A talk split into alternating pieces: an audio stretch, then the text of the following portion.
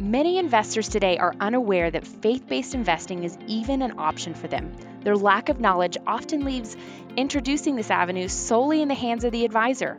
So how do you delicately bring this up while also showing the value to your clients? We'll be tackling how an advisor can start the conversation around faith-based investing in today's episode of Faith-Based Investing with GuideStone Funds. Hello, everyone, and welcome back to Faith-Based Investing with GuideStone Funds. I'm your host, Chelsea Tisdale, and joining me today is Jacob Seif, Manager of Intermediary Sales here at GuideStone. Today, we're going to be discussing how advisors and financial professionals can start the conversation around incorporating faith-based investment strategies in their work with their clients. So welcome, Jacob. Glad to have you here. Thank you for having me, Chelsea. This is such an important topic since so many investors don't even know that investing this way is a possibility. We always like to stress on the front end that knowing your customer is so important. And so it's valuable for advisors to recognize which clients think that faith-based investing would be appropriate for, and then begin to discuss potential portfolio changes or shifts to allow their wealth to align with their values. Great. So let's jump right into it, Jacob. Why now? Why should advisors be mindful of faith-based and values-based investing for their clients today? You know, Chelsea, I think it's uh, one of those things where we just have to follow the numbers. And you have institutional and retail clients uh, just expressing real desire, real uh, demand for values-based, socially conscious investing. And, and that's for a variety of different issues that, uh, you know, Natixis really reinforces this with a, a recent survey that they uh, had produced in February, March of twenty seventeen, where, where they surveyed the investment landscape and found that seventy-six percent of investors say it's important for them to know that their investments are uh, doing social good, that are involved in the, in the promotion of values that are important to them. seventy-eight percent of those investors said that if particular companies uh, violate those principles, they don't want to be involved and, and own those securities. And even seventy-seven percent claim that if a company has negative ethical, uh, compliance, environmental type issues, that's a position that they want exited from their portfolio. So it's incumbent upon advisors to to be aware of some of these investor preferences and really follow the numbers and where they lead us today. And I think that in addition to that, it underscores this importance of wanting uh, our money to not only do well and perform and, and meet our financial goals and expectations, but but do right, that there is more margin there for our investments to not only reflect our values, but contribute to a better world that we live in. Well, that's really good, Jacob. And I'm glad that you mentioned that that data to support really what we're talking about here. So when it comes to these investors, Jacob, do you think there are any that are really nervous or maybe concerned that by investing in this way, they're really sacrificing returns on their portfolios? And then second question, how would you recommend an advisor to respond to these questions? I think that uh, you certainly don't want to pit uh, potential investors and their expected financial outcomes against each other.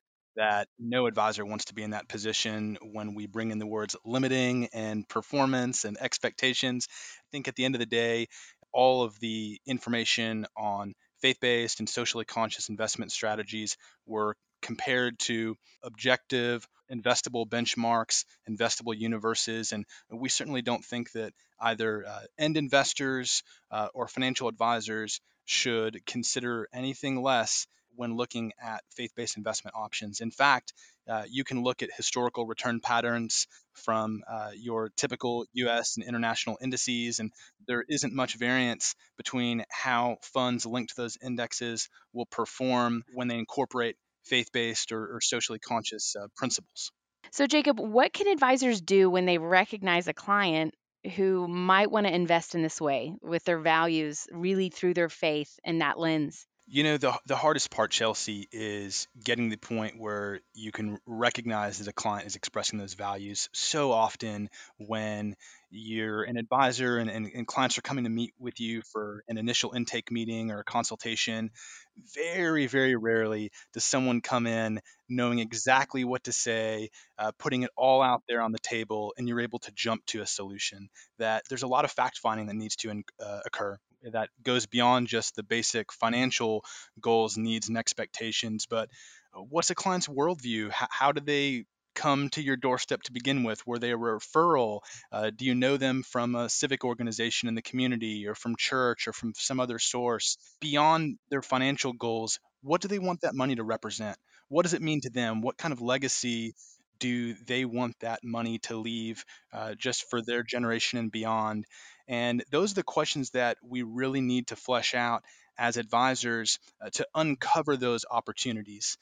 You know, we say here at GuideStone that our values influence the way that we live, and we feel very strongly that they should certainly influence the way that you invest uh, as a believer, and certainly be a part of the conversation. And so just creating an atmosphere as an advisor to um, just let that be welcoming and, and uh, let that be integrated and part of the discussion. Uh, I think that you're going to see a lot, a lot of positive responses as people begin to open up. So Jacob, why do you think advisors really should be active in pursuing this with clients? I mean, uh, what are the benefits for them to proactively talk to their clients about faith-based investing? You know, I think this is a business opportunity question that we're, um, as an advisors, constantly in growth mode, and we're wanting to find ways to not only grow our business, but uh, make sure that we're delivering on the client expectation for a customized solution that's uniquely tailored to fit their needs. And today we're talking about Uh, just their spiritual and relational needs of wanting to live in alignment with their personal beliefs. And I just, we believe that engaging with a financial advisor, you, you shouldn't have to compromise those beliefs uh, just for their assistance in investing your money. And I think we see this in other businesses as well. Like Chick-fil-A is a great example where their business model is such that, you know, they're in the fast food industry, they deliver a great product, but their faith and their worldview just permeates throughout that business. And, you know, they're not exactly selling religion, but they're not running from that either. And so I think that you can have this integration with values in business in a way that's consistent. And, you know, I'm even reminded when it comes to the importance of Uh, investing your money and, and, and what that means and, and, and what that reflects to, you know, what Jesus said in the Sermon on the Mount, Matthew six twenty-one, where your treasure is, your heart will be also. And so it's really about the posture of your heart and wanting to determine um, kind of the degree to which you look at faith-based investing. But it, it's just so important to make that part of the discussion for, for people that come from that worldview. That's a huge point. And thanks for sharing that, Jacob. But what advisor really wouldn't want to have a better, more effective relationship with their clients? You know, that's a that's a really tough one to answer, because I don't think there's many out there. That we're in a solutions-based uh, service industry. Clients are coming to us, they're vulnerable, they they want answers, and a lot of times they're out of their depth, and we're here to really to meet them where they are and deliver uh, sound advice and counsel. Um, Really, we're also in a preserve and protect industry when it comes to, you know, growing and sustaining your business. And, you know, like I always say that uh, when you look at your client base, your top clients are your competition's top prospects. And so I think it's really valuable to pay attention to uh, what your clients are uh, needing, what they're saying, how they're feeling.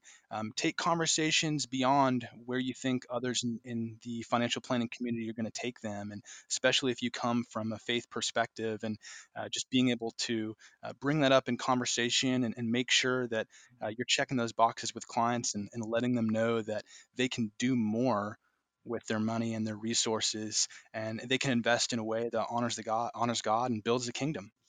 Awesome. Thanks so much, Jacob. We've really enjoyed having you today. And I think offering your expertise regarding the subject of faith-based investing has been crucial, because that's really going to help provide the tangible pieces that an advisor can take away and start the conversation with an investor. And that concludes this episode of Faith-Based Investing with GuideStone Funds. If you have any questions about this topic or our podcast, feel free to email us at faith based investing at guidestone funds dot com. Investment considerations. Investing involves risk, including potential loss of principal. There can be no guarantee that any strategy, risk management or otherwise, will be successful.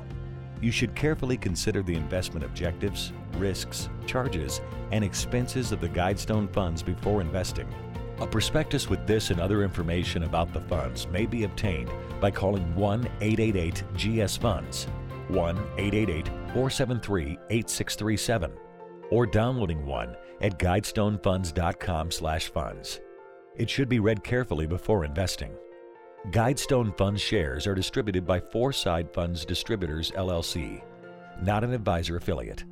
Foreside is not a registered investment advisor and does not provide investment advice.